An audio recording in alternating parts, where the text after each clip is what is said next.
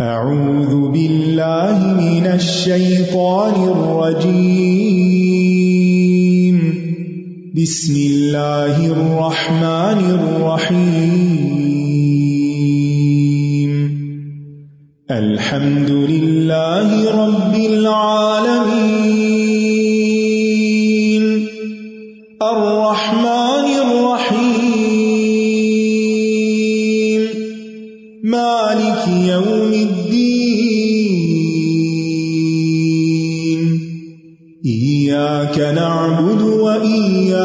وإياك نستعين اهدنا الصراط المستقيم. صراط الذين أنعمت عليهم غير المغضوب عليهم ولا الضالين.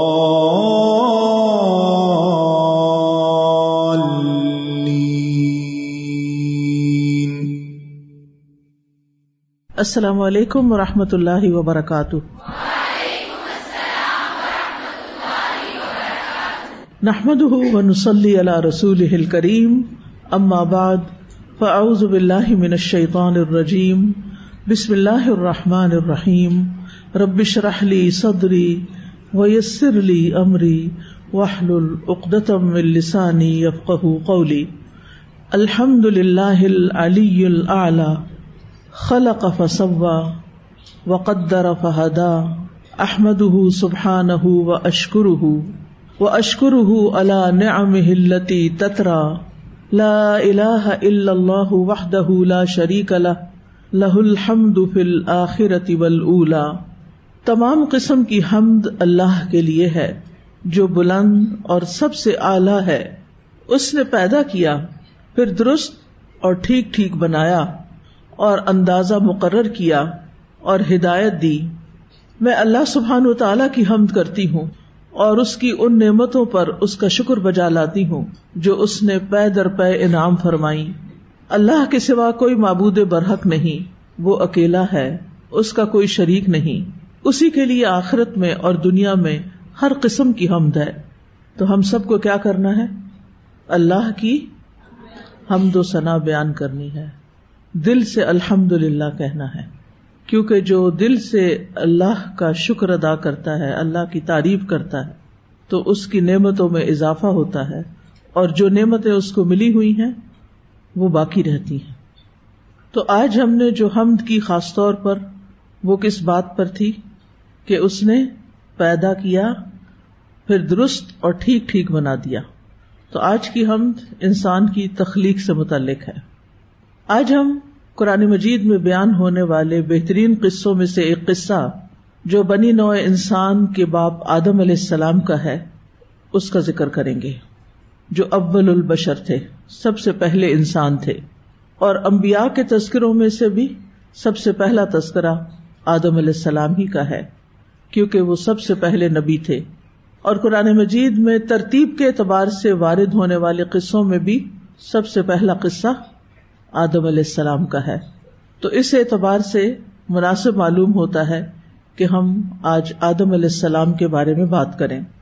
آدم علیہ السلام اس زمین پر آنے والے سب سے پہلے انسان ہیں، سب سے پہلے نبی ہیں۔ ابو اماما رضی اللہ عنہ سے مروی ہے کہ ایک آدمی نے کہا، اے اللہ کے رسول، کیا آدم علیہ السلام نبی تھے؟ یعنی آپ سے پوچھا گیا، کیا وہ نبی تھے؟ تو رسول اللہ صلی اللہ علیہ وسلم نے فرمایا ہاں۔ اور ان سے کلام بھی کیا گیا تھا۔ کس نے کلام کیا؟ اللہ سبحان تعالیٰ نے۔ عام طور پر ہم بات کرتے ہیں موسا علیہ السلام کی کہ اللہ تعالیٰ نے ان سے کلام کیا یا رسول اللہ صلی اللہ علیہ وسلم کی جن سے اللہ تعالیٰ نے کہاں کلام کیا؟ شب معراج کے موقع پر۔ تو کلام کیے جانے والے پیغمبروں میں سے ایک آدم علیہ السلام بھی ہیں جن سے اللہ تعالیٰ نے کلام کیا۔ یہ اللہ کے چنے ہوئے نبی ہیں جن کے بارے میں سورت عال عمران میں آتا ہے ان اللہ آدم و نوحن و اعلی ابراہیم و اعلی عمران العالمین۔ بے شک اللہ نے آدم اور نوح کو اور ابراہیم علیہ السلام کے گھرانے اور عمران کے گھرانے کو جہانوں پر چن لیا۔ یعنی یہ اللہ کے خاص چنے ہوئے بندے تھے۔ تو اللہ سبحان تعالیٰ نے ہمیں خبر دی ہے کہ اللہ تعالیٰ نے آدم علیہ السلام کا انتخاب فرمایا، تمام مخلوقات پر منتخب کیا۔ انہیں اپنے ہاتھ سے بنایا اور ان میں روح ڈالی اور فرشتوں کو حکم دیا کہ وہ انہیں سجدہ کریں۔ انہیں اپنی جنت میں ٹھہرایا۔ انہیں ایسا علم، حلم اور بردباری اور شرف اور فضیلت عطا کی جس کی بنا پر وہ اس وقت کی تمام مخلوقات سے افضل قرار پائے۔ اور پھر یہ کہ ان کی اولاد کو بھی اللہ تعالیٰ نے عزت بخشی۔ وہ لقد کر رمنا بنی آدما ہم نے عزت بخشی بنی آدم کو۔ یعنی آدم علیہ السلام کو تو اللہ نے چنا۔ انہیں عزت بخشی، انہیں اپنے ہاتھ سے بنایا اور پھر ان کی اولاد کو بھی عزت بخشی۔ تو تمام مخلوقات میں سے انسان اللہ تعالی کی بہت عظیم مخلوق ہے بہت بہترین مخلوق ہے تو اس تخلیق پر ہمیں اللہ سبحان تعالیٰ کا شکر ادا کرنا چاہیے۔ ان کو اول البشر کہا جاتا ہے اور ابو البشر بھی۔ ابو حرار رضی اللہ عنہ سے روایت ہے کہ رسول اللہ صلی اللہ علیہ وسلم نے فرمایا اللہ تبارک و تعالی قیامت کے دن لوگوں کو جمع کر کے فرمائے گا، مومن کھڑے ہو جائیں، یہاں تک کہ جنت کو ان سے قریب کر دیا جائے گا۔ بس وہ آدم علیہ السلام کے پاس آئیں گے اور کہیں گے، اے ہمارے ابا جان یعنی ان کو سب لوگ باپ کا درجہ دیتے ہیں، تمام انبیاء بھی اور تمام انسان بھی۔ تو وہ جنت کے قریب پہنچ جائیں گے تو کہیں گے، اے ابا جان، ہمارے لیے جنت کھلوا دیں۔ ہمارے لیے جنت کھلوا دیں۔ تو وہ کیا جواب دیں گے؟ تمہیں تمہارے باپ کی غلطی نے تو جنت سے نکلوایا تھا۔ تو میں یہ کام کرنے والا نہیں یعنی میں نہیں کھلوا سکتا۔ میرے بیٹے ابراہیم خلیل اللہ کے پاس جاؤ۔ تو یہاں پر آدم علیہ السلام تمام انسانوں کو کیا سمجھتے ہیں؟ اپنی اولاد اور ابراہیم علیہ السلام کو کیا کہہ رہے ہیں؟ بیٹا۔ ٹھیک ہے؟ تو آدم علیہ السلام کی اولاد ہونے کے ناطے ہم سب ایک دوسرے کے رشتے دار بھی ہیں۔ کہیں نہ کہیں، کسی نہ کسی طرح، کوئی قریب کے اور کوئی دور کے۔ قرآن مجید میں آدم علیہ السلام کے قصے کی تکرار بھی ہوئی ہے۔ ان کا نام تقریباً پچیس بار آیا ہے۔ اور سورت البقرا العراف الاسرا الکحف اور تاہا میں ان کا واقعہ بیان ہوا ہے۔ ہماری کوشش یہ ہوگی کہ ان تمام جگہوں کی آیات کو جو ایک دوسرے سے ملتی جلتی ہیں، ساتھ ساتھ بیان کر کے واقع کی تفصیلات آپ کے سامنے رکھیں۔ آدم علیہ السلام کا مختصر قصہ کچھ یوں ہے کہ انسان کی تخلیق سے پہلے اللہ تعالیٰ نے فرشتوں اور جنات کو پیدا کیا تھا۔ فرشتے نور سے پیدا ہوئے، جو ہر وقت اللہ سبحان تعالیٰ کی تسبیح اور تقدیس بیان کرتے ہیں اور اللہ کی نافرمانی نہیں کرتے۔ جنات کی تخلیق آگ سے ہوئی، جنوں میں کچھ اچھے بھی ہیں اور کچھ اس کے علاوہ بھی ہیں۔ آدم علیہ السلام کی تخلیق سے پہلے جنات زمین پر رہتے تھے، لیکن انہوں نے زمین پر بہت فساد مچایا، خون ریزی کی، نافرمانیاں کی، کفر اور شرک کیا۔ چنانچہ اللہ تعالیٰ نے زمین میں ایک نئی مخلوق پیدا کرنے کا ارادہ کیا اور فرشتوں کو اس سے آگاہ کیا کہ وہ زمین میں خلیفہ بنانے والے ہیں۔ فرشتوں نے جب یہ سنا تو اللہ کے حضور بطور سوال عرض کیا، اے اللہ کیا آپ ایک ایسی مخلوق کو پیدا کرنا چاہتے ہیں جو زمین کو فساد اور خون ریزی سے بھر دے گی؟ کیونکہ جنوں کے پاس بھی اختیار تھا، اس لیے انہوں نے فساد کیا۔ اب انسان کو بھی با اختیار مخلوق بنایا جا رہا تھا۔ تو اس لیے فرشتوں کو پریشانی لاحق ہوئی۔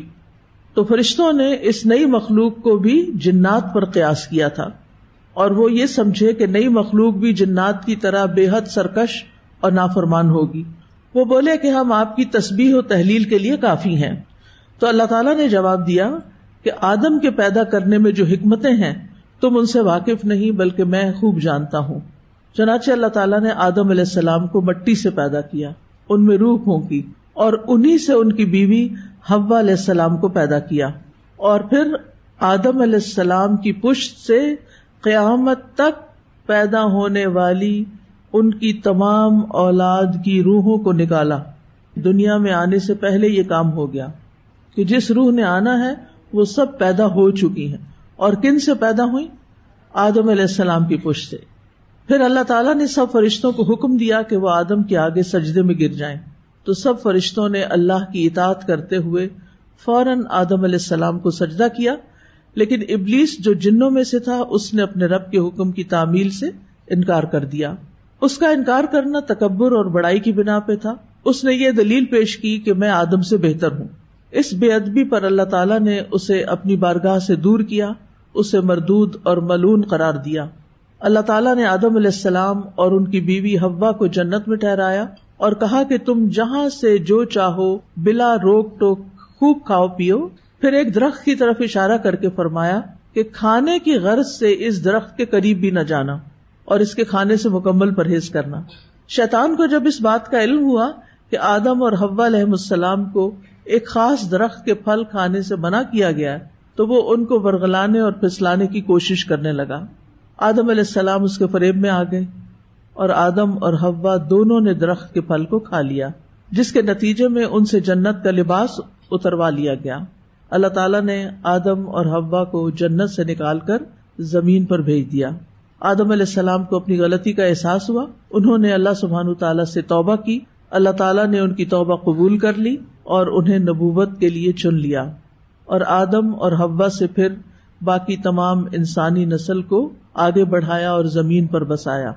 تو یہ ہے مختصراً آدم علیہ السلام کا قصہ اول سے آخر تک، اور یہاں سے نسل انسانی دنیا میں پھر پھیلتی چلی گئی۔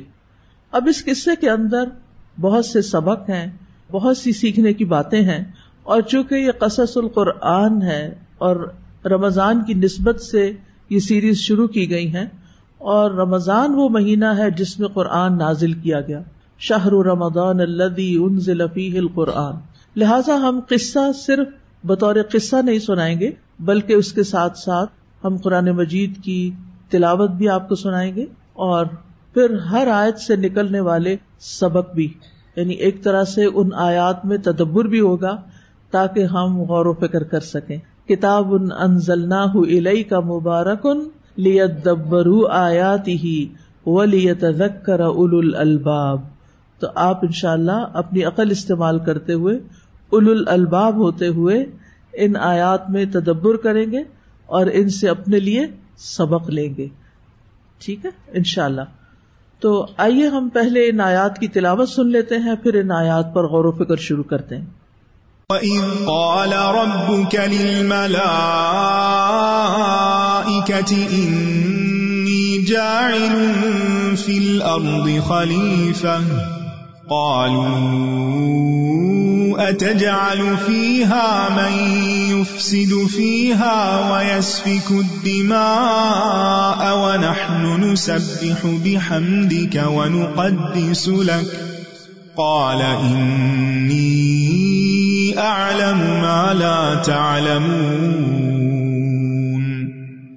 وعلم آدم الأسماء كلها ثم عرضهم على الملائكة فقال أنبئوني بأسماء هؤلاء إن كنتم صادقين. قالوا سبحانك لا علم لنا إلا ما علمتنا إن انك انت العليم الحكيم. قال يا ادم انبئهم باسمائهم فلما أنبئهم انباهم باسمائهم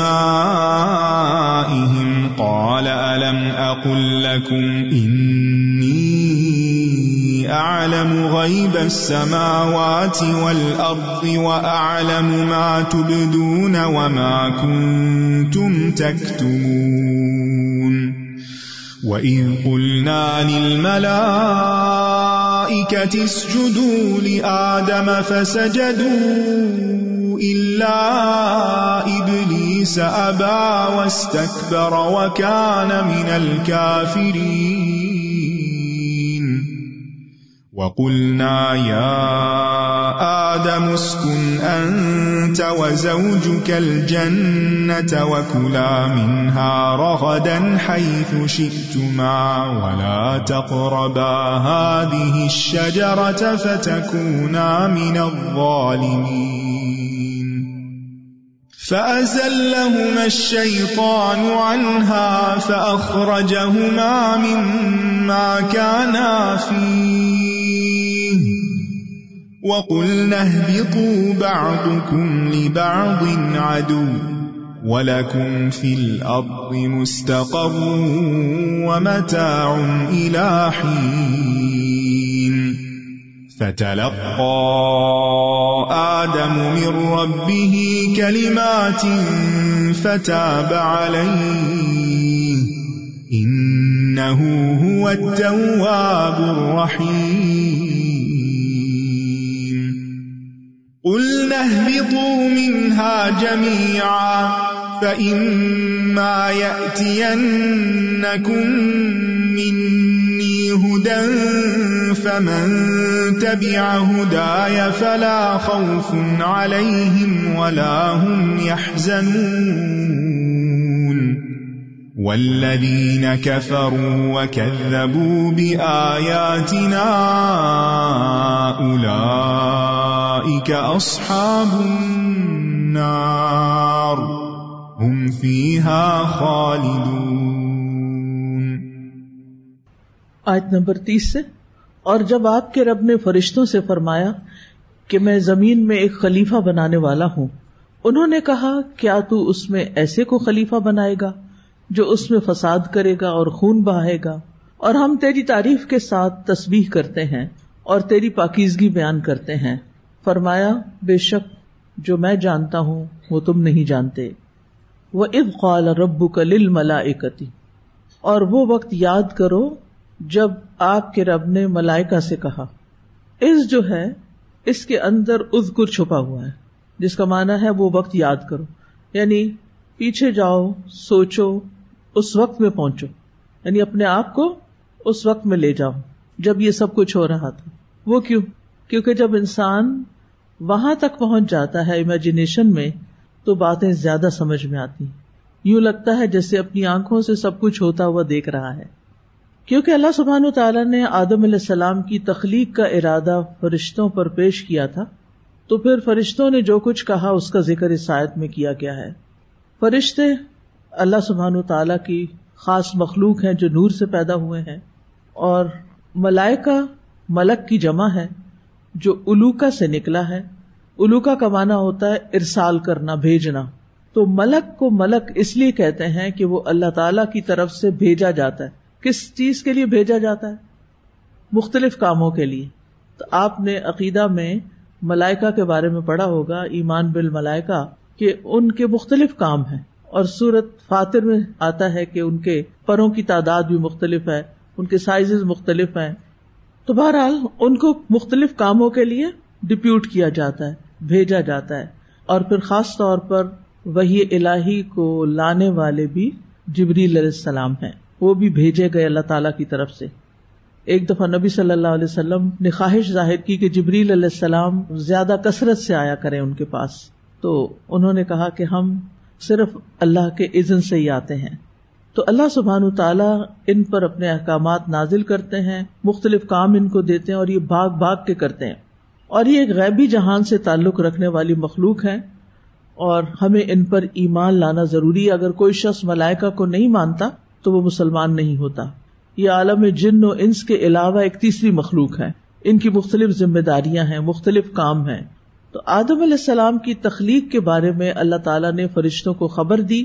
دوسری جگہ پر سورت سعد میں فرمایا از قال ربو کل ملا انی خالق ان بشرم منتین یہاں جائل ان کا لفظ آیا ہے، وہاں خالق ان کا لفظ آیا ہے۔ دونوں جگہ اسم استعمال ہوا ہے۔ اخلو کو نہیں کہا اجالو نہیں کہا۔ ٹھیک ہے؟ جا علم علم بلاغت اور علم لغت میں اسم یعنی ایک ہوتا نا اسم اور ایک ہوتا فیل تو یہاں اسم استعمال ہوا جائل، فائل کے وزن پر۔ اسم ایک چیز کے ثابت ہونے یعنی اس چیز کے قائم ہو جانے پر دلالت کرتا ہے۔ یعنی ان المرا تم و حسل و و سبتا و علم یا کچھ سمجھ آئی؟ کہ یہ کام سمجھو، ہو گیا، تم۔ حسلا، حاصل ہو گیا، استقرا کرار پکڑ گیا سبتا ثابت ہو گیا۔ سارے لفظ آتے ہیں آپ کو۔ صرف آپ اپنے آپ کو تکلیف نہیں دینا چاہتے، سوچنا نہیں چاہتے، ایک دم اوور ویلڈ ہو جاتے، گھبرا جاتے ہیں کہ یہی پتنی کیا کہہ دیا ہے۔ اس میں کوئی ہے نیا لفظ؟ نہیں ہے نا؟ آتے ہیں آپ کو۔ وہ علم یا فیلن اگرچہ ابھی واقع ہوا نہیں، تو فیل کے مقابلے میں اسم زیادہ قوی ہوتا ہے۔ یعنی ارادے کی پختگی ہے اس میں کہ یہ تو سمجھو ہو ہی گیا، یہ تو میں کرنے والا ہوں، میں نے کر ہی دیا، ایسا ہوگا، ٹھیک مثلاً ایک ہوتا ہے حافظ اور ایک ہوتا ہے یا فضو کیا فرق ہے؟ حافظ تو ہو چکا، تبھی حافظ کہتے ہیں نا کسی، اور یا فضو ابھی کر رہا ہے، ٹھیک ہے؟ تو اسم جو ہے یہ کسی چیز کے ثابت ہونے پر دلالت کرتا ہے۔ تو انی جائل فل اردی خلیفہ، میں تو لازمن زمین میں ایک خلیفہ بنانے والا ہوں۔ خلیفہ کون ہوتا ہے؟ خلیفہ وہ ہوتا ہے جو کسی کی موت کے بعد یا اس کے غائب ہونے کے بعد اس کا جانشین بنے۔ یا وہ تمام امور خود سر انجام نہ دے سکنے کی صورت میں بعض معاملات میں اس کا نائب ہو۔ تو یہاں خلیفہ سے مراد اللہ کا خلیفہ لینا درست نہیں، کیونکہ اللہ سبحان تعالی نہ تو کہیں غائب ہوتے اور نہ ہی ان کو کبھی موت آئے گی۔ وہ ہمیشہ سے ہیں، ہمیشہ رہیں گے۔ تو اس لیے کبھی بھی اللہ کا خلیفہ نہیں ہے۔ ٹھیک ہے؟ بلکہ اس سے مراد وہ لوگ ہیں جو نسل در نسل ایک دوسرے کے جانشین بنیں گے۔ تو انسان کو خلیفہ بنانے کے متعلق کئی ایک اقوال ملتے ہیں تفاصیر میں۔ ایک ہے انسان زمین میں اللہ کا خلیفہ ہے یعنی اللہ سبحان تعالیٰ نے جو کام اس کے ذمے لگائے، یہ اس معنی میں خلیفت اللہ اس میں اللہ کا جانشین ہونا مراد نہیں ہے یہاں، بلکہ الگ معنی میں کہ اللہ تعالیٰ نے جو کام اس کے ذمے لگائے ہیں کہ وہ زمین کو آباد کرے، اس کو تعمیر کرے اور سڑکیں بنائے، نہریں کھودے، یہ کام کوئی اور مخلوق نہیں کر سکتی، نہ جنات کر سکتے ہیں اور نہ فرشتے کرتے ہیں، نہ پرندے، نہ ہی شیر، گیدڑ وغیرہ، وہ یہ نہیں کام کرتے۔ یہ کام کون کرے گا؟ انسان کرے گا یعنی زمین کو آباد کرنے کا کام۔ تو اس معنی میں خلیفہ کا لفظ استعمال ہوا کہ جو کام اس کے ذمے لگائے جائیں گے، وہ وہ کام کرے گا اور کام اللہ سبحان تعالیٰ کی طرف سے ایک طرح سے اس کو الہام کیے جائیں گے۔ دوسرا ہے، آدم علیہ السلام اپنے سے پہلے کی مخلوق کے نائب ہے اور پہلے کی مخلوق کون ہے؟ جنات۔ تیسرا، انسان ایک دوسرے کا خلیفہ۔ یعنی ایک انسان دنیا میں آتا ہے، اپنا کام کرتا ہے۔ پھر وہ بچے پیدا کرتا ہے تو وہ بچے اس کے کیا بن جاتے ہیں؟ جانشین، جو اس انسان کے فوت ہونے کے بعد یا کہیں چلے جانے کے بعد اس کے مال و متا اور اس کی ذمہ داریوں اور وہ کام جو کر رہا ہے، اس کو آگے لے کے بڑھتے ہیں۔ ایک اور معنی بھی کیا گیا ہے اور وہ ہے کہ امبیا نائب ہیں اور باقی انسان ان کے تابے ہیں۔ یعنی امبیا کو اصل کام سپرد کیا گیا اور باقی لوگ جو امبیا کہتے ہیں، اس کے مطابق کرتے ہیں۔ جیسے کسی ملک کی حکومت چلانے کے لیے ایک ذمہ دار ہوتا ہے اور باقی لوگ اس کی بات سنتے ہیں۔ لیکن راج مانا یہ کیا گیا ہے کہ انسان زمین میں ایک دوسرے کا خلیفہ ہے، جس کی دلیل وہ سورت اللہ نام کی سائد سے لیتے ہیں۔ وہ الدی جا الکم خلا افل اردی و رفا آباد کم فوقباد درجات۔ وہی ہے جس نے تمہیں زمین کا جانشین بنایا اور تمہارے باز کو باز پر درجوں میں بلندی عطا کی۔ اسی طرح سورت النمل میں بھی آتا ہے ام یجیب المستر ازاد آہ و یکشف السو و یجعلکم خلفاء الارض تو اب یہ خلیفت الارض ہے یعنی زمین کے اندر اس کو جانشین بنایا گیا ہے۔ کس کا؟ پچھلی نسل کا۔ تو کون ہے جو بے قرار کی دعا قبول کرتا ہے، جب وہ اس سے دعا کرتا ہے اور تکلیف دور کرتا ہے اور تمہیں زمین کے جانشین بناتا ہے؟ کیا اللہ کے ساتھ کوئی اور الہ بھی ہے؟ بہت کم تم نصیحت پکڑتے ہو۔ تو اب اس میں آپ دیکھیے کہ آیت کے اتنے سارے حصے میں کیا کیا آ گیا؟ عز آ گیا، رب آ گیا ملائکا آ گیا جائل ان کا مانا آ گیا، خلیفہ کا مانا آ گیا۔ تھوڑی ہی دیر میں آپ نے کتنی ساری باتیں سیکھ لی اس قصے کے حوالے سے، ٹھیک ہے؟ کالو اتجالو فیحا میں یوفسدو فیحا و یسفک الدما فرشتہ نے سوال کر دیا۔ یہ سوال اعتراض نہیں تھا۔ کیا نہیں تھا؟ اعتراض۔ اعتراض نہیں تھا۔ اور نہ ہی انہیں آدم علیہ السلام سے کوئی حسد تھا، بلکہ انسان کی پیدائش کی حکمت معلوم کرنے کے لیے سوال کیا تھا۔ بات کو سمجھنے کے لیے، ایک چیز کی حقیقت کو جاننے کے لیے۔ تو اس سے کیا بات سامنے آتی؟ کہ ہمارے سوال کرنے کی جو نیت ہے، کسی بھی موقع پر وہ کاؤنٹ کرتی ہے۔ اس کے مطابق ہمارا اجر ہوتا ہے۔ ہم سوال کر سکتے ہیں۔ فرشتوں نے بھی سوال کیا تھا۔ ہم دین کے معاملات میں بھی سوال کر سکتے ہیں، آیات کی حکمت بھی معلوم کر سکتے ہیں۔ اللہ تعالیٰ نے جو احکامات ہمیں دیے ہیں، ان کے بارے میں ہمیں حق ہے کہ ہم پوچھیں۔ لیکن اس کے پیچھے نیت کیا ہونی چاہیے کہ ہم اس کو اچھی طرح سمجھ جائیں، اس کی حکمت معلوم کر سکیں۔ اس کا فائدہ جان لیں تاکہ ہمارا عمل اور آسان ہو جائے۔ کیونکہ فرشتے ساری کائنات میں اللہ تعالیٰ کے احکامات لے کے آتے جاتے ہیں، تو آبیسلی انہیں انسانوں کے ساتھ بھی ڈیل کرنا تھا، تو انہوں نے وجہ جاننی چاہیے کہ اب یہ مخلوق کیا کرے گی۔ لیکن دین کے کسی معاملے میں یا کسی آیت پر یا کسی حدیث پر ہمیں اعتراض کرنے کا کوئی حق نہیں۔ اور اس میں پھر ہمارا انداز بھی ایسا نہیں ہونا چاہیے کہ جس سے اعتراض والی ٹون بھی ہو، یہ بھی بے ادبی میں آتا ہے۔ یعنی سوال آپ کر سکتے ہیں، اعتراض آپ نہیں کر سکتے۔ کیوں؟ کیوں نہیں کر سکتے؟ و اللہ عالم تم لا تعلم فساد یعنی کالو اتجا الفی ہا میفسد فی ہا کہ آپ وہ بنانے جا رہے ہیں جو اس میں فساد کرے گا۔ فساد ہوتا ہے حد اعتدال سے نکل جانا، استقامت سے نکل جانا۔ اس کا اپوزٹ اصلاح ہے۔ یعنی یہ نافرمانی اور گناہ کے ذریعے فساد کرے گا۔ وہ یس دماغ عمومی فساد کے بعد تخصیص، عموم کے بعد تخصیص یعنی عام بات کرنے کے بعد انہوں نے خاص طور پر ایک فیل کا ذکر کیا۔ وہ یس دماغ کہ خون بہائے گا۔ یعنی فساد کی آخری حد، قتل انسان۔ اب سوال یہ پیدا ہوتا ہے کہ فرشتوں کو کیسے پتا چلا کہ زمین میں فساد ہوگا؟ دو وجوہات کی بنا پر۔ ایک تو یہ کہ انہوں نے یہ دیکھا کہ آدم علیہ السلام سے پہلے جو مخلوق زمین پر تھی یعنی جنات، انہوں نے زمین میں بہت فساد کیا تھا۔ جس کا ذکر سورت الحجر میں آتا ہے، ولقد خلق نل انسان امن سلسال امن ہم ام مسنون ولجان نہ خلق نہ من قبل من نار سموم البتہ تحقیق ہم نے انسان کو بدبودار کیچڑ کی کھنکتی مٹی سے پیدا کیا، اور اس سے پہلے یعنی کس سے پہلے؟ انسان سے پہلے جن کو ہم نے آگ کی لپٹ سے پیدا کیا، تو وہ آگ سے پیدا ہوئے تھے جس کا ذکر قرآن میں آ گیا ہے۔ تو فرشتوں نے دیکھا کہ جنات نے زمین میں بہت فساد کیا ہے۔ انہوں نے ان کے حالات دیکھے ہوئے تھے۔ دوسری بات یعنی انہوں نے کہاں سے سمجھ لیا کہ انسان یہ سب کچھ کرے گا؟ یہ لفظ خلیفہ سے۔ کہ خلیفہ اس لیے ہوتا ہے کہ وہ جھگڑے ختم کرتا ہے، لوگوں کے درمیان صلاح صفائی کرواتا ہے، معاملات کے فیصلے کرتے ہیں۔ تو انہوں نے اندازہ کر لیا کہ زمین پر بھی پھر دوبارہ جھگڑے فساد ہونے والے ہیں، اسی لیے خلیفہ کی ضرورت ہے۔ وہ نصب بحمد کا و نقد سلک اور ہم آپ کی حمد کے ساتھ آپ کی تصویر کر رہے ہیں اور آپ کی پاکی بیان کرتے ہیں۔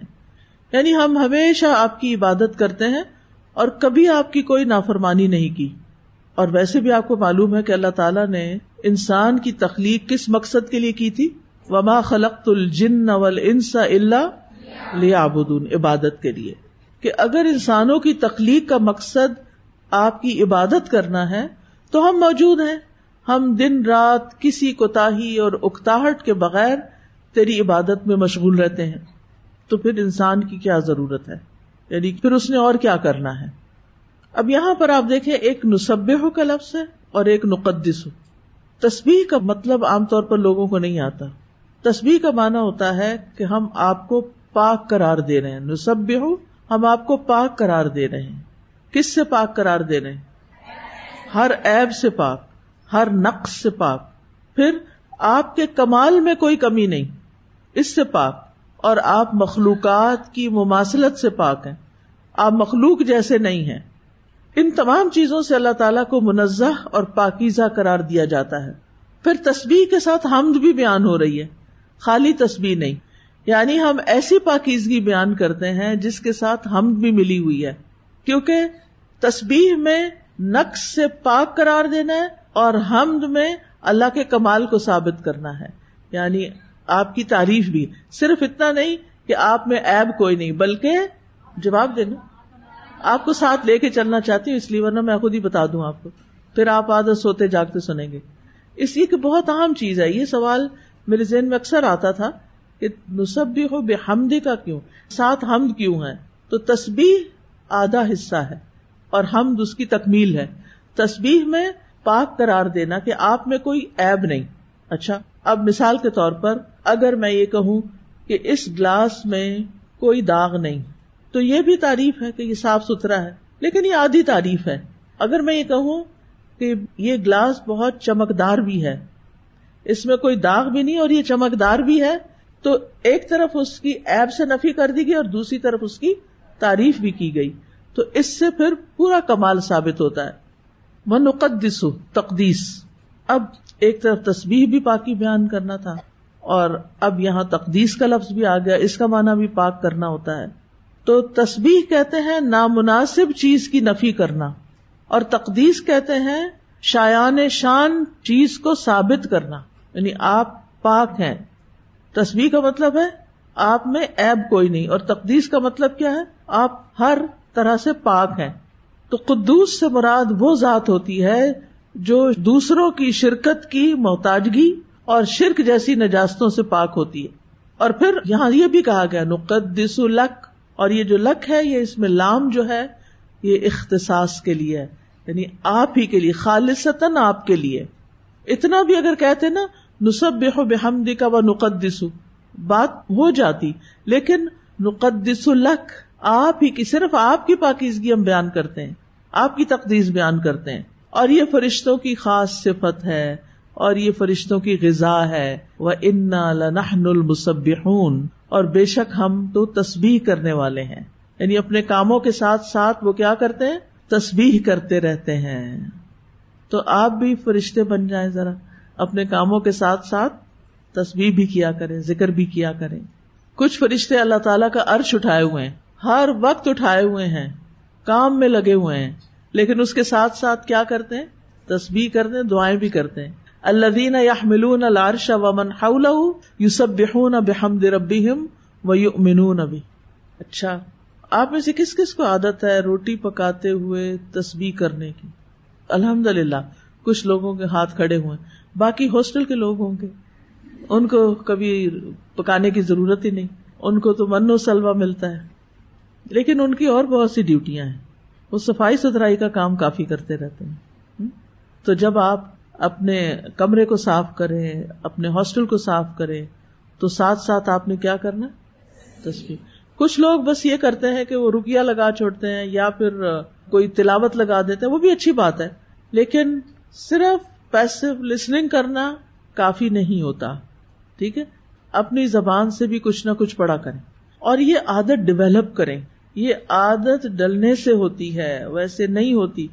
پچھلے دنوں چونکہ بہت سی ٹریولنگ تھی تو مختلف جگہوں پہ لوگوں کو دیکھنے کا اتفاق ہوا۔ تو بعض اوقات یہ ہوتا ہے کہ لوگ بیٹھے ہوتے ہیں انتظار میں نا، اور ان کے ہونٹ سلے ہوئے ہوتے ہیں۔ نہیں سمجھ آئی؟ کسی چیز کے انتظار میں بیٹھے تو ہونٹ سلے ہوئے ہوتے ہیں۔ گاڑی میں بیٹھے ہوتے ہونٹ سلے ہوئے ہوتے ہیں۔ سخت تکلیف ہوتی ہے، سخت۔ کیوں؟ کہ ان کو پتا ہی نہیں کہ اس وقت ان کے پاس کیا کچھ کمانے کا کتنا بڑا موقع ہے۔ ایک دفعہ الحمد للہ کہنے سے میزان بھر جاتا ہے۔ تو بیٹھے بیٹھے کتنی دفعہ آپ میزان بھر سکتے ہیں۔ اور یہ کل کو بہت کام آنے والا ہے۔ لیکن ہم اس کی پرواہ نہیں کرتے۔ ہم ٹریول کرتے ہیں، سفر کرتے ہیں، چل کے جا رہے ہوتے ہیں۔ مثلاً آپ اوپر سے سیڑھیاں اترتے ہیں، اس وقت تو عادت کچھ ہو ہی گئی ہوگی، سبحان اللہ، پڑھنے کی۔ اور چڑھتے ہوئے اللہ اکبر پڑھنے کی۔ لیکن بیچ میں سین بھی آتا ہے، تو وہاں پہ چپ ہو جاتے ہیں، پھر کچھ بھی نہیں پڑھتے۔ وہاں استخر اللہ پڑھ لیا کریں، کیونکہ اس کے بھی بڑے فائدے ہیں۔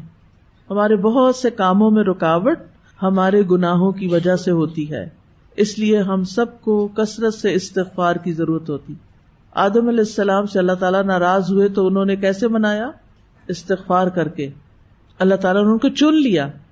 یعنی بعض اوقات انسان سے ایسی غلطی ہو جاتی ہے یا پاسٹ میں ایسے گنا کر کے آیا ہوتا ہے کہ وہ اس کو کبھی کبھی ہانٹ کرتے رہتے ہیں، اس کی پنچنگ ہوتی رہتی ہے، میں نے یہ غلط کیا تھا۔ بس حل یہی کہ جس وقت شیطان پریشان کرے، فوراً استغفار شروع کر دے اور اللہ تعالیٰ معاف کرنے والا ہے۔ اور نہ صرف یہ کہ معاف کرنے والا ہے، بلکہ چن لینے والا ہے۔ ٹھیک ہے؟ اللہ تعالیٰ ہماری طرح نہیں ہے کہ اگر کسی نے ماضی میں کوئی غلطی کر دی ہمارے ساتھ یا کسی کے ساتھ یا اس سے کوئی غلطی ہو گئی، ہم اس کو معاف نہیں کرتے۔ ایسا ہی ہے نا؟ یا اس کو جتائیں گے، یا اس کے بارے میں بری سوچ سوچیں گے۔ ایسا نہیں کرنا چاہیے۔ ایسا نہ ہو کہ اس نے پتہ نہیں کتنی توبہ کر کے اللہ کو راضی کر لیا۔ اور اللہ نے اس کو چن لیا ہو خیر کے لیے۔ اور ہم اس کے بارے میں برا سوچ کے، برا گمان کر کے اللہ کے یہاں پکڑے جائیں۔ تو جس حد تک ممکن ہو، اپنے دلوں کو لوگوں کی طرف سے صاف کرتے رہا کریں۔ آپ لوگوں کو معاف کرتے رہیں گے، اللہ تعالیٰ آپ کو معاف کرے گا۔ تو فرشتے کام کرتے ہوئے تسبیح کرتے ہیں۔ ہم نے بھی کیا کرنا ہے؟ ہم نے بھی کام کرتے ہوئے تسبیح کرنے، کھانا پکاتے ہوئے، واک کرتے ہوئے، برتن دھوتے ہوئے، جھاڑو دیتے ہوئے، کچھ بھی کرتے ہوئے۔ اپنے آپ کو فارغ نہیں رہنے دینا۔ ہر وقت ذکر ذکر ذکر۔ کیونکہ جو وزا کرین اللہ کفیرم وزا کرات آد اللہ مغفرتن و اجرن عظیمہ کثرت سے اللہ کا ذکر کرنے والے مرد اور عورتیں۔ اور یہ جو میں کہہ رہی ہوں نا کہ اپنے آپ کو عادت ڈالیں۔ اس میں بہت خوش قسمت ہے وہ لوگ جن کو قرآن مجید زبانی یاد ہے۔ آپ بس سورت کو شروع تو کر دیں۔ کوئی اگر آپ کو بیچ میں بولنے ڈسٹرب کرنے والا نہیں، تو آپ دیکھیں گے آپ حیران ہوں گے کہ آپ تھوڑے سے وقت میں ایک کے بعد ایک سورت اور سپارے پہ سپارہ پڑھتے جائیں گے۔ صرف عادت ڈالنے کی ضرورت ہے۔ اپنے آپ کو عادت ڈالیں۔ ٹھیک ہے نا؟ تو فرشتے اللہ تعالیٰ کی تصویر کرتے ہیں۔ ابو ذر کہتے ہیں کہ رسول اللہ صلی اللہ علیہ وسلم سے سوال کیا گیا، کون سا کلمہ افضل ہے؟ آپ نے فرمایا جسے اللہ نے اپنے فرشتوں کے لیے یا ان سمیت اپنے تمام بندوں کے لیے منتخب فرمایا۔ سبحان اللہ و بحمدہ۔ یہ پسندیدہ کلمات میں سے۔ اور وہ بھی حدیث آتی نا، کلمتانی حبیبتان الرحمان ثقیلتان فی المیزان، خفیفتان علی اللسان۔ وہ کون سے؟ یس سبحان اللہ و بحمدہ سبحان اللہ العظیم تو اللہ تعالیٰ نے ان کو کیا جواب دیا؟ کالا انی عالم مالا تعالم بس مختصر سا جواب. کہ خلیفہ مقرر کرنے کی ضرورت اور مسلحت کو میں جانتا ہوں، تم نہیں سمجھ سکتے، تم نہیں جانتے. کیونکہ اللہ کو پتا تھا کہ اس زمین پر اللہ تعالیٰ جن لوگوں کو بھیجے گا وہ صرف فساد کرنے والے نہیں ہوں گے ان میں سے بہت سے لوگ اصلاح کرنے والے بھی ہوں گے امبیا ہوں گے صدیقین ہوں گے شہدا ہوں گے صالحین ہوں گے مقربین ہوں گے سابقین ہوں گے متقین ہوں گے متوکلین ہوں گے مؤمنین ہوں گے مسلمین ہوں گے ایسے لوگ ہیں زمین پر ہوتے ہیں نا تو پھر فرشتوں کو جو خوف تھا یا فکر تھی وہ دور ہو گیا اچھا اب جب اللہ تعالیٰ نے یہ فرما دیا کہ میں جانتا ہوں جو تم نہیں جانتے، تو کیا فرشتوں نے پھر آگے کوئی اور آبجیکشن کیا؟ اگر کبھی آپ کی والدہ یا والد یا آپ کا کوئی ٹیچر آپ کو ڈیٹیل نہ بتائے اس کام کی جو وہ کرنے والا ہے اور آپ کو سمجھ نہیں آ رہی، وہ کیوں کر رہا ہے؟ مثلاً آپ کہیں جا رہی ہیں اور آپ کا بچہ آپ سے پوچھتا ہے آپ کہاں جا رہی ہیں اور آپ اس کو بتانا نہیں چاہتے اور آپ اس کو یہ کہتے ہیں، مجھے معلوم ہے جہاں بھی میں جا رہی ہوں۔ تو یہ نہ جھوٹ ہوگا، ٹھیک ہے نا؟ اور ضروری بھی نہیں کہ آپ ہر چیز بتائیں۔ بعض اوقات نہیں بتائی جا سکتی، ہر بات نہیں بتائی جا سکتی۔ اور ہر وقت موقع بھی نہیں ہوتا۔ اور اس حکمت کو بھی یہاں سے سیکھے جب ہم دیکھتے ہیں کہ کسی کے لہجے میں کوئی ایسا سوال ہے جو ہمارے کسی کام کے بارے میں ہماری کسی ذات کے بارے میں ہے تو ہمارا رویہ کیا ہوتا ہے اس وقت؟ ہم کیا کرتے ہیں؟ ہم اپنے آپ کو ڈیفینڈ کرنا شروع کر دیتے ہیں۔ ہر وقت ڈیفینسو موڈ میں ہونے سے نکل آئیں۔ اپنے اندر کانفیڈینس پیدا کریں۔ آپ کو پتا ہونا چاہیے آپ کوئی کام کیوں کر رہے ہیں۔ اور یہ خاص طور پر دین کے دائیوں کے حوالے سے یہ بات کہوں گی کہ جو لوگ دین کی دعوت کا کام کرتے ہیں، بعض اوقات ان کے اپنے گھر والے ہی نہیں سمجھتے کہ وہ کیوں کر رہے ہیں۔ اور یہ کیا کر رہے ہیں؟ اور اس کام کا کیا فائدہ ہے؟ لہٰذا آپ ان کو ایک دفعہ سمجھاتے ہیں، دو دفعہ سمجھاتے پھر تیسرے دن پھر وہی اعتراض شروع کر دیتے ہیں۔ تمہیں کتنی تنخواہ مل رہی ہے اس سے؟ تمہیں کیا مل رہا ہے؟ تمہیں کیا فائدہ ہوگا؟ تو اس وقت پھر عام طور پہ لوگ کیا کرتے ہیں؟ ڈیفینسو ہو جاتے ہیں، یا غصے میں آ جاتے ہیں، یا اریٹیٹڈ ہو جاتے ہیں کہ آپ کیوں مجھے روز یہ بات کرتے ہیں؟ ٹھیک ہے؟ اچھا اس کا یہ مطلب نہیں کہ ہم کسی وقت کسی بات کی وضاحت ہی نہ کریں۔ اور ہر وقت یہی بات کہنا شروع کر دیں کہ مجھے پتا ہے، میں یہ صرف ایک خاص سچویشن کی بات کر رہی ہوں۔ موقع کی مناسبت سے آپ صرف اتنی سی بات کر دیں جس سے دوسرے کو کچھ نہ کچھ جواب مل جائے۔ کسی اور وقت میں اس کی تفصیل بھی بتا دیں تاکہ دوسرے کو تسلی ہو جائے۔ لیکن ہر وقت ہر بات کی صفائی دینا ضروری نہیں ہوتا۔ کیونکہ کچھ لوگ اتنا تنگ کرتے ہیں، وہ کہتے نہیں، بس ہم ذرا کلیئر کرنا چاہتے ہیں۔ یہ جو کلیئر کرنا ہے نا، یہ بڑا وقت ضائع کرنے والا کام ہوتا ہے۔ اچھا پھر ایک دفعہ بتائیں گے کلیئر کریں گے، ابھی ان کی تسلی نہیں ہوتی۔ پھر وہ وہی کہانی دوبارہ سنانے لگیں گے۔ اگر آپ کہیں بھی مجھے سمجھ آ گئی، آپ جو کہہ رہے ہیں۔ نہیں، میں ذرا کلیئر کرنا چاہتی ہوں۔ ان آتوں سے باہر نکلیں۔ آپ کا بہت بڑا ہم و غم یہ ہونا چاہیے کہ آپ نے اپنے وقت کو بچانا ہے۔ گفتگو مختصر کیا کریں۔ باتیں کم کیا کریں۔ لغویات سے دور رہیں۔ ولدین من الغو موردون اور اس وقت کو بچا کر کچھ قرآن حفظ کر لیں۔ کچھ دعائیں یاد کر لیں۔ کوئی اچھی کتاب پڑھ لیں۔ کسی کے کام آ جائیں۔ کچھ سنوار لیں۔ میں نے یہ دیکھا کہ جو لوگ بہت باتیں کرتے نا، وہ اکثر اپنے کاموں کو بھول جاتے ہیں۔ ان کو اہم اہم کام بھول جاتے ہیں۔ ان کی کاموں کی طرف کوئی توجہ نہیں ہوتی۔ ان کے کاموں میں ایکسیلنس کا لیول بھی نہیں ہوتا، کیونکہ ان کی ساری توجہ کس پہ ہوتی ہے؟ فضول باتیں کرنے پر، جن کا کوئی مقصد نہیں۔ کیونکہ باتیں کر کر کے وہ اپنے آپ کو خوش کرتے رہتے ہیں۔ ٹھیک ہے، باتیں کر کے انسان اپنے غم بلا سکتا ہے۔ ہر انسان کی زندگی میں کچھ چیلنجز ہوتے ہیں۔ لیکن ان کا حل یہ نہیں کہ آپ فضول باتیں کر کے، اپنا اور دوسروں کا وقت ضائع کر کے اپنے غم بلائیں کچھ لوگ فون پہ آپ کو پکڑ لیتے ہیں، کچھ ٹیکس کر کر کے آپ کو تنگ کرتے ہیں۔ ایسے سب جنوں کو قابو کریں۔ مجھے پتا کیا چیز بہت ڈراتی ہے۔ میں سوچتی ہوں کہ جب موت کا وقت آئے گا اور اس وقت اگر میں یہ کہوں کہ میری ساری جمع پونجی زندگی کی آپ لے لیں، سب کچھ لے لیں، مجھے پانچ منٹ اور دے دیں کہ میں کچھ اللہ کا ذکر کر لوں، معافی مانگ لوں، توبہ کر لوں، کوئی صدقہ خیرات کر لوں۔ دیں گے مجھے، ایک سیکنڈ بھی نہیں دیں گے۔ اور ابھی میرے پاس ڈھیروں سیکنڈ ہیں۔ ڈھیروں منٹس ہیں، ڈھیروں گھنٹے ہیں، دن ہے میں کیوں نہیں ان کو استعمال کرتی؟ ہر لمحے کے لیے فکر مند ہوا کرے کہ اس کو میں نے کہاں استعمال کرنا ہے۔ اور اس کے لیے صرف کرنے کے کام نہیں، کرنے کے کام نہیں، چھوڑنے کے کام بھی سوچے مجھے اپنی زندگی سے کیا کچھ نکال دینا چاہیے تاکہ میں اس کی جگہ زیادہ امپورٹنٹ کام کر سکوں۔ کون سے کام ایسے ہیں جو میرے علاوہ کوئی اور بھی کر سکتا ہے؟ وہ دوسرے کر رہے ہیں، مجھ سے بہتر کر سکتے ہیں۔ مجھے وہ کرنا چاہیے جو وہ نہیں کر سکتے۔ زندگی کو گوائے نہیں، اپنے آپ کو ضائع مت کریں۔ کسی دھوکے میں نہ رہیں کہ یہ جوانی ہمیشہ رہے گی اور یہ طاقت ہمیشہ رہے گی اور یہ وسائل ہمیشہ رہیں گے۔ ہمیں اگلے لمحے کا نہیں پتا ہمارے ساتھ کیا ہونے والا ہے۔ لہذا جن کاموں کی آپ کو حسرت ہے نا ایک حسرت میں نے سب میں دیکھی ہے اگر اس کو پورا کرنے کے لیے کوئی خاص کوشش نہیں ہوتی۔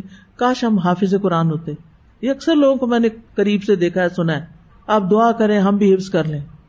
صرف ہماری دعاؤں سے آپ نہیں کرنے والے۔ جب تک آپ خود سنجیدہ فیصلہ نہیں کرتے کیونکہ ماں ہوا بالحزل، یہ کوئی کھیل تماشے کی چیز نہیں، یہ ایک سنجیدہ معاملہ ہے۔ اس کے لیے آپ کو سنجیدگی اختیار کرنی ہے۔ اس کے لیے آپ کو اپنا وقت نکالنا ہے۔ لہذا، کیا کرنا ہے؟ فضول چیزوں کو زندگی سے باہر نکالنا ہے۔ وقت ضائع کرنے والے لوگوں سے بچ کے رہنا ہے۔ اور ایسے لوگوں کا ساتھ اختیار کرنا ہے جو اپنے وقت کو بہترین طریقے سے استعمال کرتے ہوں۔ ان کے پاس رہ کے سیکھیں وہ کرتے کیا ہیں۔ قال انی عالم مالا تعالم اس وقت اللہ تعالیٰ نے بس اتنی بات کہہ کہ بات ختم کر دی کہ میں جانتا ہوں جو میں کرنے والا ہوں۔ آپ بھی جو کچھ کر رہے ہیں، جو کچھ کر رہے ہیں اس کے بارے میں آپ کو پتا ہونا چاہیے آپ کیوں کر رہے ہیں۔ مثلاً یہ کورس کر رہے ہیں۔ کیوں کر رہے ہیں؟ اس لیے کہ امی نے بھیج دیا تھا۔ زبردستی چھوڑ گئی تھی۔ اس لیے کہ کوئی اور کام نہیں تھا تو میں نے کہا چلو یہی کر لیتی ہوں فارغ وقت ہے۔ کیوں کر رہی؟ اور اس کے کرنے کے بعد میں نے کیا کرنا ہے؟ آگے کی ابھی سے سوچ کے رکھے یہ نہیں کہ وہ جو پنجابی میں کہتے ہیں نا ویڑے آئی جنج تو ونو کڑی دے کن۔ کیا مطلب اس کا؟ کہ جو برات آ جائے تو وہ کانٹے پہنانے ہوتے ہیں نا دلہن کو، تو وہ تو سوراخ ہی کوئی نہیں ہے، جلدی سے سوراخ کرو۔ اب وہ بےچاری کا حال کیا ہوگا؟ کانوں سے بھی خون بہ رہا ہوگا اور پھر وہ کانٹے جو پہن کے جائے گی تو بخار بھی ضرور چڑھے گا۔ تو اس لیے پہلے سے پلان کریں۔ آگے کیا کرنا ہے؟ کل کیا کرنا ہے؟ اگلے سال کیا کرنا ہے؟ اس کے بعد کیا کرنا ہے؟ اگر نہیں کریں گے پیچھے رہ جائیں گے۔ ان عالم و مالا تعالم اور کبھی کبھی جب لوگ بڑی تنقیدیں کریں نا تو یہ جملہ یاد رکھیں۔ ان عالم مالا تعالم مجھے پتا ہے جو میں کر رہی ہوں۔ کچھ لوگ ہوتے ہیں نا ان کو بس تنقید کا شوق ہوتا ہے۔ کچھ نہ کچھ سچ جھوٹ ملا کے کوئی نہ کوئی نیکی کما رہے ہوتے ہیں اپنے خیال میں۔ انی عالم مالا تعالم تو اس آیت سے جو باتیں ہم نے سیکھی، وہ یہ کہ اللہ سبحان تعالی نے کلام کیا فرشتوں سے۔ اللہ تعالیٰ کلام کرتے ہیں۔ اللہ تعالیٰ بات بھی کرتے ہیں اور اس کا کلام علم اور حکمت پر مبنی ہوتا ہے۔ پھر اس میں انسان کی عزت اور شرف کا بیان ہے کہ اللہ نے اس کو بنایا۔ پھر اسی طرح انسان کی تخلیق کے بارے میں ایک غلط نظریے کا بتلان بھی ہے۔ اور وہ کیا ہے؟ ارتقاء کا نظریہ۔ کہ انسان بطور انسان نہیں پیدا ہوا، بلکہ حیوانات کے مختلف چھوٹے بڑے طبقات سے گزر کر ایوالو ہو کر موجودہ انسانی شکل اس نے حاصل کی۔ پھر پتہ نہیں کئی ہزار سال سے وہ آگے کیوں نہیں بڑھا۔ انسان سے کچھ اور بننا چاہیے تھا، کیونکہ ایولیوشن رکنی تو نہیں چاہیے تھی نا۔ بہرحال، انسان کو بہترین ساخت پر اللہ نے بنایا، انسان کو عزت دی، اور پھر انسان کو جس پرپز کے لیے پیدا کیا جا رہا وہ بھی واضح کر دیا۔ چونکہ یہ ایک عظیم کام تھا، اس لیے پہلے سے فرشتوں کو اطلاع دی گئی کہ یہ ہونے جا رہا ہے۔ ٹھیک ہے؟ اور پھر کائنات میں انسان کی حیثیت کیا ہوگی وہ بھی بتا دی۔ پھر یہ ہے کہ فرشتے زمین میں فساد کو ناپسند کرتے ہیں اور خود اللہ تعالی کی بہترین عبادت کرتے ہیں، تعظیم کرتے ہیں۔ ہر وقت تصویر میں مشغول رہتے ہیں۔ یو سب نہارا لا یفترون۔ تھکتے ہی نہیں، کرتے ہی رہتے ہیں۔ فرشتوں کی تسبیح ایسے ہی ہے جیسے ہم سانس لیتے ہیں۔ ہم سانس لینے سے رکتے ہی نہیں، نہ سوتے نہ جاگتے۔ ایک لمحہ بھی ہم نہیں چھوڑتے جب ہم سانس یا اندر نہ کر رہے ہو یا باہر نہ کر رہے ہو تو اسی طرح جیسے ہمارا سانس چل رہا ہے نا، فرشتوں کی تصویر چلتی رہتی ہے۔ وہ نہ کھاتے ہیں، نہ پیتے ہیں، نہ شادی، نہ تجارت، نہ زراعت، وہ صرف اور صرف اپنی ڈیوٹی پوری کرتے ہیں جو ان کو دی جاتی ہے اور ساتھ تصویر کرتے رہتے ہیں۔ اس سے تصویر کی فضیلت کا بھی پتہ چلتا ہے۔ اللہ تعالیٰ فرماتے ہیں وہ سب بھی ہو بکرتم و اصیلا صبح شام اس کی تصویر بیان کرو۔ لہٰذا صبح ایک تصویر سبحان اللہ و بحمدی کی، اور ایک شام کو ضرور کر لیا کریں۔ اس سے یہ بات بھی پتہ چلتی ہے کہ اگر انسان اپنی نیت درست رکھے اور نیت درست کر کے اپنے پسندیدہ ترین کام کو دوسروں سے شیئر کر لے، تو اس میں کوئی حرج نہیں۔ فرشتوں نے جو ان کا بہترین کام ہے، کیا؟ تصویر اپنی اس صفت کو بیان کیا۔ یہ کوئی تکبر نہیں تھا، کوئی بڑائی کی بات نہیں تھی۔ مثلاً اگر آپ کوئی اچھا کام کرنا جانتے ہیں اور کسی کو ضرورت ہو تو آپ وہاں ذکر کر سکتے ہیں کہ میں یہ کام جانتی ہوں، میں آپ کی ہیلپ کر سکتی ہوں۔ اس میں کوئی بڑائی کی بات نہیں ہے یعنی کوئی بری بات نہیں ہے۔ بس دکھلاوا اور فخر جتانا مقصود نہیں ہونا چاہیے۔ نبی صلی اللہ علیہ وسلم نے فرمایا تھا، میں اولاد آدم ہوں اور کوئی فخر کی بات نہیں۔ لیکن اگر اس میں انسان یہ کہ کہ میں بہت پاک انسان ہوں یا بڑا نیک انسان ہوں، تو اس سے منع کیا گیا؟ جھوٹی تعریفیں بھی اپنی نہیں کرنی چاہیے اور اس کے ساتھ ساتھ اپنی پاکی نہیں بیان کرنی چاہیے۔ فلا تزکو انفسکم ہوا عالم و بمن اتقا پھر یہ کہ فرشتے غیب نہیں جانتے، فرشتوں کے پاس جزوی علم ہے اور اللہ کا علم کامل ہے۔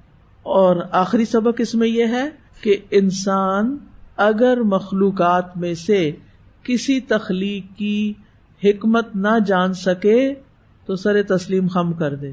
ماں خلق تحازا باطلا۔ سبحان کا بازو کا تو ہم صرف پرندہ ہی دیکھتے ہیں تو ہم سوچتے ہیں، پتہ نہیں یہ کیوں بنے، ان کا کیا کام ہے؟ ان کی کیا حکمت ہے؟ بازو کا زمین کے اندر ہم کیڑے مکوڑے دیکھتے ہیں۔ زمین کھودتے ہیں تو اندر سے کچھ چیزیں نکلنے لگتی ہیں۔ پتھروں میں، پہاڑوں میں، درختوں میں، جنگلوں میں، طرح طرح کی مخلوقات ہیں۔ اور اب تو آپ دیکھیں کہ سوشل میڈیا کے دور میں اور پھر مختلف ایسی ایجنسیز ہیں، ایسی کمپنیز ہیں کہ جو نئی نئی چیزیں نکال کے آپ ناسا کی ویب سائٹ پہ جائیں، آپ نیٹ جیو پہ جائیں، آپ مختلف جگہوں پہ انسٹاگرام پہ یا ویسے ویب سائٹس پہ آپ دیکھیں تو حیران ہوں گے کہ کیا کیا تخلیقات سامنے آ گئی جو آج سے دس سال پہلے بھی لوگوں کو پتا ہی نہیں تھا ان کا۔ سمندر کی مخلوقات کو دیکھیں تو اس میں طرح طرح کی چیزیں ہیں۔ تو اس وقت دل میں ضرور خیال آتا ہے نا کہ پتا نہیں یہ کیوں بنی کیا کرتی ہے؟ اس کا کیا کام ہے؟ اس کا کیا مقصد ہے؟ تو اگر ہمیں مقصد نہیں پتا کسی کی تخلیق کا، تو ہمیں کیا کرنا چاہیے؟ اللہ نے کسی مقصد سے ہی بنایا۔ اللہ کو پتا ہے اس نے اسے کیوں بنایا۔ آدم علیہ السلام کی تخلیق کے بارے میں چند باتیں اور بھی ضروری ہیں کرنا۔ پہلی بات تو یہ کہ آدم علیہ السلام کو مٹی سے پیدا کیا گیا۔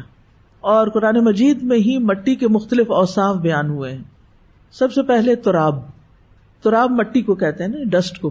ان نہ مسل عیسا اند اللہ کا مسل آدم خلا من ترابن ثم قال له کن فیقون بے شک عیسی علیہ السلام کی مثال اللہ کے نزدیک آدم کی مثال کی طرح ہے کہ اسے تھوڑی سی مٹی سے بنایا، پھر اسے فرمایا، ہو جا تو وہ ہو گیا۔ ہوں تو آدم علیہ السلام کیسے پیدا ہوئے؟ مٹی سے پیدا ہوئے، لیکن کلمہ کن بھی۔ اور حدیث سے پتا چلتا ہے کہ اللہ تعالیٰ نے ان کا ڈھانچہ اپنے ہاتھ سے بنایا تھا۔ ٹھیک ہے؟ ابھی میں آگے وہ حدیث ریفرنس کے ساتھ آپ کو بتاؤں گی۔ اب آپ دیکھیں کہ آج کے ہمارے بچے کتنے کنفیوز ہوتے ہیں اور یہیں سے بگاڑ شروع ہو جاتا ہے جب انسان یہ سمجھتا ہے کہ میں تو خود سے خود ہی بن گیا ہوں ایوالو کرتے کرتے اللہ نے مجھے نہیں بنایا اور وہ اللہ کا انکار کر دیتے ہیں۔ تو جب کبھی آپ بچوں کو یا کسی کو بھی آدم علیہ السلام کا قصہ سنائے تو ان کی تخلیق کا جو عمل تھا، اس کو بھی ضرور بیان کریں کہ وہ کیسے پیدا ہوئے۔ تو پہلی چیز کیا؟ تراب تھی۔ سب سے پہلے تراب لی گئی۔ پھر تین۔ اس قال ربو کا لل ملائی انی خالق بشرم من تین۔ یہ سورت سات کی آتا ہے۔ جب تیرے رب نے فرشتوں سے کہا کہ بے شک میں تھوڑی سی مٹی سے ایک بشر بنانے والا ہوں۔ اب جو تراب تھی، اس میں پانی ڈلا تو وہ تین بن گئی۔ ٹھیک ہے؟ اگلا مرحلہ آ گیا۔ پھر سورت الحجر میں آتا ہے ولاقد خلق نل انسان امن سلسال من ہم مسنون۔ اور البتہ تحقیق ہم نے انسان کو بدبودار، سڑے ہوئے کیچڑ کی کھنکتی مٹی سے پیدا کیا۔ ٹھیک؟ یعنی وہ گیلی مٹی کو چھوڑ دیا گیا، حتیٰ کہ اس میں کیا پیدا ہو گیا؟ بو پیدا ہو گئی، لیس پیدا ہو گئی۔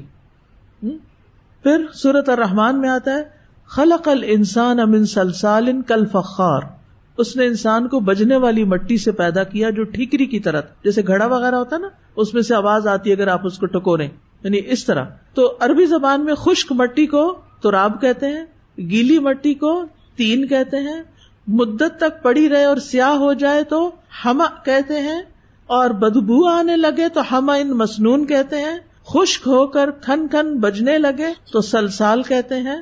اور مسنون کا ایک معنی یہ بھی ہے جس کی تصویر بنائی گئی ہو۔ اور مسنون کا ایک معنی ملائم اور نرم بھی ہے۔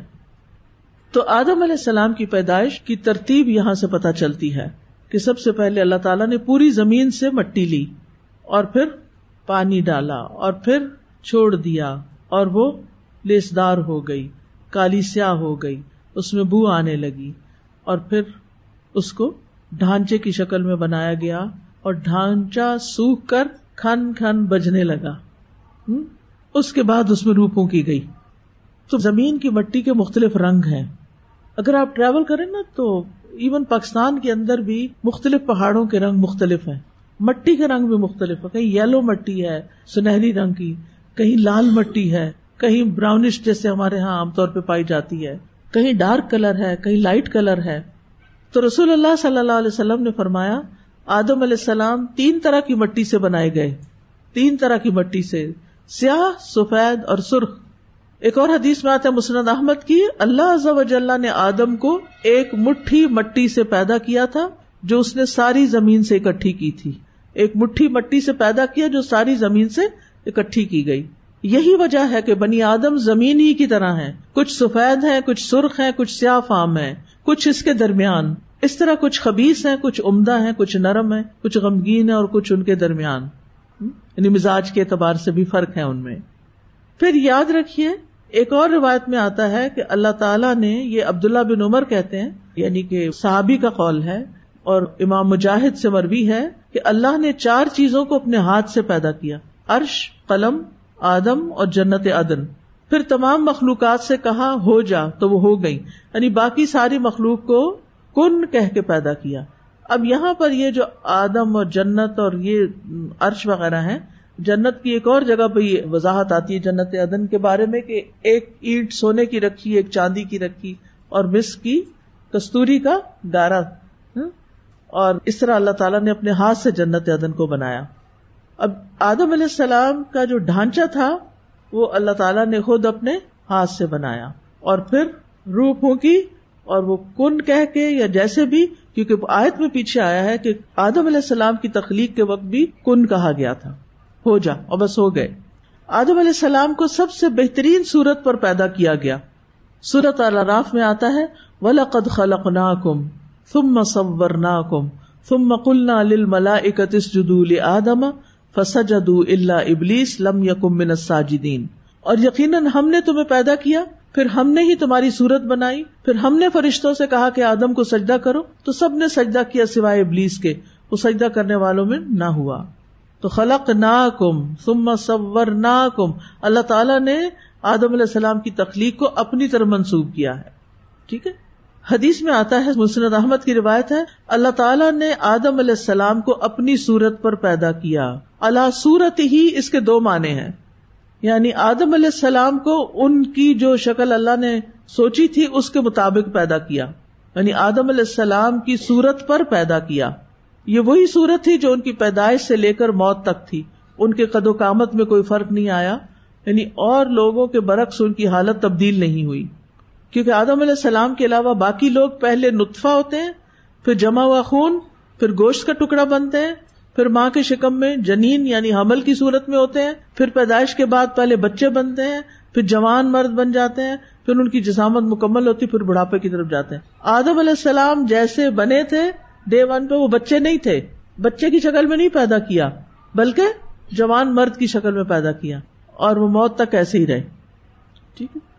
دوسرا، یہ بھی کہا گیا ہے کہ سورت ہی کی ضمیر اللہ تعالی کی طرف لوٹتی ہے، اور اس میں جمہور اہل سنت کا یہ قول ہے۔ کہ اللہ تعالیٰ نے آدم علیہ السلام کو اپنی صورت پہ پیدا کیا۔ اب سورت کا مطلب اللہ تعالیٰ جیسے نہیں پیدا کیا۔ سمجھ آئیے لئیسا کبس لی شعی یعنی آدم اللہ تعالی کی طرح نہیں تھے، بلکہ اس کی شرح وہ یہ بیان کرتے ہیں کہ اللہ سننے والا، دیکھنے والا، کلام کرنے والا ہے۔ یعنی جیسے اس کی شان کے لائق ہے تو اس کا مطلب یہ ہے کہ انسان کے اندر بھی اللہ نے سماعت رکھی بسارت رکھی، لیکن وہ اللہ کی طرح نہیں ہے۔ یعنی اللہ تعالیٰ نے انسان کو بھی کچھ ایسی کوالٹیز دی، ٹھیک ہے؟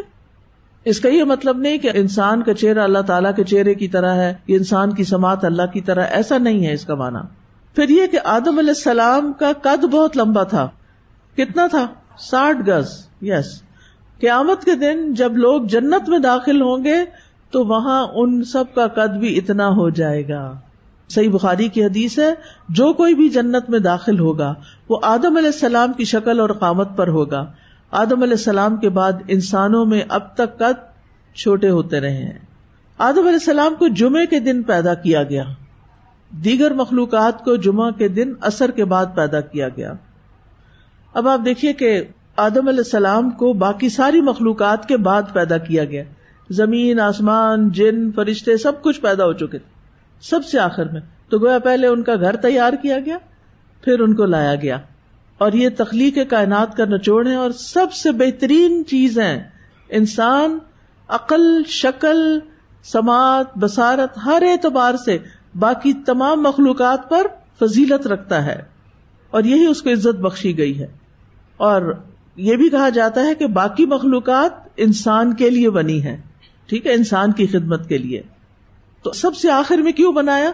اس کی حکمت یہ بتائی جاتی ہے کہ ساری چیزیں بنانے کے بعد سب سے بہترین چیز بنائی گئی تاکہ ان سب سے کمپیئر کیا جائے کہ کوئی بھی ان جیسا نہیں ہے، وہ سب سے بہترین ہے۔ جیسے اللہ نے کتابوں میں سب سے افضل کتاب، نبیوں میں سب سے افضل نبی، امتوں میں سب سے افضل امت، سب سے آخر میں رکھی۔ ٹھیک ہے؟ تو آدم علیہ السلام کی تخلیق کے بعد انہیں کچھ دیر حدیث میں آتا ہے، ایسے ہی پڑا رہنے دیا گیا۔ سلسلہ صحیح کی حدیث ہے، جب اللہ تعالیٰ نے آدم علیہ السلام کا ڈھانچہ تیار کر لیا، تو یوں ہی چھوڑ دیا۔ ابلیس اس کے ارد گرد گھوم کر اسے دیکھنے لگ گیا۔ جب اس نے دیکھا کہ یہ اندر سے خالی ہے، کہا میں اس کے مقابلے میں کامیاب ہو جاؤں گا۔ یہ ایسی مخلوق ہے جو خود پہ قابو نہیں پا سکے گی۔ بہرحال اس ڈھانچے میں پھر اللہ نے اپنی روح پھونکی۔ سورت الحجر میں فضا سوئی تو و نفق توفی روحی فقا لہو ساجدین جب میں اسے درست کر لوں اور اس میں اپنی روح سے پھونک دوں، تو تم سب اس کے آگے سجدہ کرنا۔ اب یہ نفق توفی ہی من روحی، اپنی روح میں سے اللہ نے اپنی طرف منسوب کیا۔ یہ اضافت اضافت تشریفی ہے، عزت دینے کی نسبت ہے۔ اس کا یہ مطلب نہیں کہ اللہ کے روح کا کوئی حصہ ہے ہم۔ اس طرح تو شرک ہو جاتا ہے۔ ٹھیک ہے؟ کیونکہ اللہ کی طرح تو کوئی چیز نہیں۔ اور ہر چیز اللہ ہی کی ہے نا؟ زمین اللہ کی، آسمان اللہ کا، روح بھی اللہ کی، اور اس میں سے اللہ تعالیٰ نے انسان کے اندر پھونکا۔ سورج سجدہ میں آتا ہے، ثم صواہ و نفخ فیہ من روحہ اللہ نے اسے درست کیا اور اس میں اپنی ایک روح پھونکی۔ جب اللہ تعالیٰ نے آدم علیہ السلام میں روح پھونکی، تو حدیث میں آتا ہے، وہ ان کے سر تک پہنچی تو وہ چھینکے۔ اور الحمد للہ رب العالمین کہا، اللہ تعالیٰ نے جواباً یارحم اللہ کہا۔ اور پھر یہی ہمارے لیے بھی حکم ہے۔ اس لیے اس میں بخل نہ کریں۔ اور پھر یہ بھی ہے کہ یہ انہیں الہام کیا گیا تھا کہ وہ الحمد للہ کہیں چھینک آنے پر۔ اور مخلوق کی تخلیق کے وقت اللہ تعالیٰ نے اپنی کتاب میں لکھا تھا، ان رحمتی تغلب غزبی میری رحمت میرے غزب پر حاوی ہے۔ آدم علیہ السلام کو پیدا کرنے کے بعد فرشتوں کے پاس بھیجا گیا تھا کہ ان کو سلام کرو اور جو وہ جواب دے اسے غور سے سنو۔ وہی تمہارا اور تمہاری اولاد کا سلام ہوگا۔ تو آدم علیہ السلام نے فرشتوں کے پاس جا کر السلام علیکم کہا۔ انہوں نے کہا، السلام علیکم و رحمت اللہ۔ یہ رحمت اللہ کا لفظ فرشتوں نے اپنے پاس سے ایڈ کیا۔ پھر یہ کہ آدم علیہ السلام سے ہی ان کی بیوی کو پیدا کیا گیا۔ یا یوحنا ستقو ربکم الذی خلقکم من نفس واحدۃ وخلق منها زوجها اے لوگو، ڈرو اپنے رب سے جس نے تمہیں ایک جان سے پیدا کیا اور اسی سے اس کا جوڑا بنایا۔ ٹھیک ہے؟ حدیث میں آتا ہے، جب اللہ تعالیٰ نے آدم علیہ السلام کو پیدا کیا تو انہیں مٹی اور پانی سے پیدا کیا اور حوا علیہ السلام کو ان کی چھوٹی پسلی سے پیدا کیا۔ پھر آدم علیہ السلام سے تمام انسانوں کی تخلیق ہوتی ہے۔ وہ انشا اکم نفس واحدہ پھر یہ بات بھی یاد رکھی کہ قیامت تک آنے والی تمام روحیں پیدا کر دی گئی ہیں۔ یہ سنن ترمزی کی روایت ہے۔ روحیں لشکر کی طرح ہیں۔ جس نے وہاں ایک دوسرے کو پہچانا، یہاں آ کے بھی پہچانتا ہے اور ایک دوسرے سے محبت کرتے ہیں۔ اور جو وہاں نہیں پہچان سکی وہ یہاں بھی ایک دوسرے سے بےگانا رہتی ہیں۔ یہ بات بھی یاد رکھی کہ آدم علیہ السلام سے نیک اور بری روحیں نکلی اور پھر یہ ہے کہ اللہ تعالیٰ نے اپنی مخلوق کو اندھیرے میں پیدا کیا، پھر اسی دن ان پر نور ڈالا۔ جس پہ وہ نور پڑ گیا، وہ ہدایت پا گیا۔ جسے وہ نور نہ ملا، وہ گمراہ ہو گیا۔ پھر یہ کہ سب انسان آدم کی اولاد ہیں، لہٰذا کیا کرنا چاہیے؟ سب کے ساتھ اچھا معاملہ۔ کسی کو جانتے ہو یا نہ جانتے ہو، سلام کرتے جایا کریں۔ آدم علیہ السلام کو ان کی تمام اولاد دکھائی گئی۔ اللہ تعالیٰ نے اولاد آدم سے عہد بھی لیا تھا۔ وہ عہد کون سا تھا؟ عہد الحمد للہ کیا آپ کو تو بہت اچھی طرح پتا ہے۔ آج کے لیے اتنا ہی کافی ہے، یہ آدم علیہ السلام کی تخلیق سے متعلق بات ہے کہ کس طرح پیدا ہوئے۔ جزاک اللہ خیر سبحان اک اللہ بحمد کا اشد اللہ اللہ اللہ انتا استخر کا و اطوب السلام علیکم و رحمۃ اللہ وبرکاتہ۔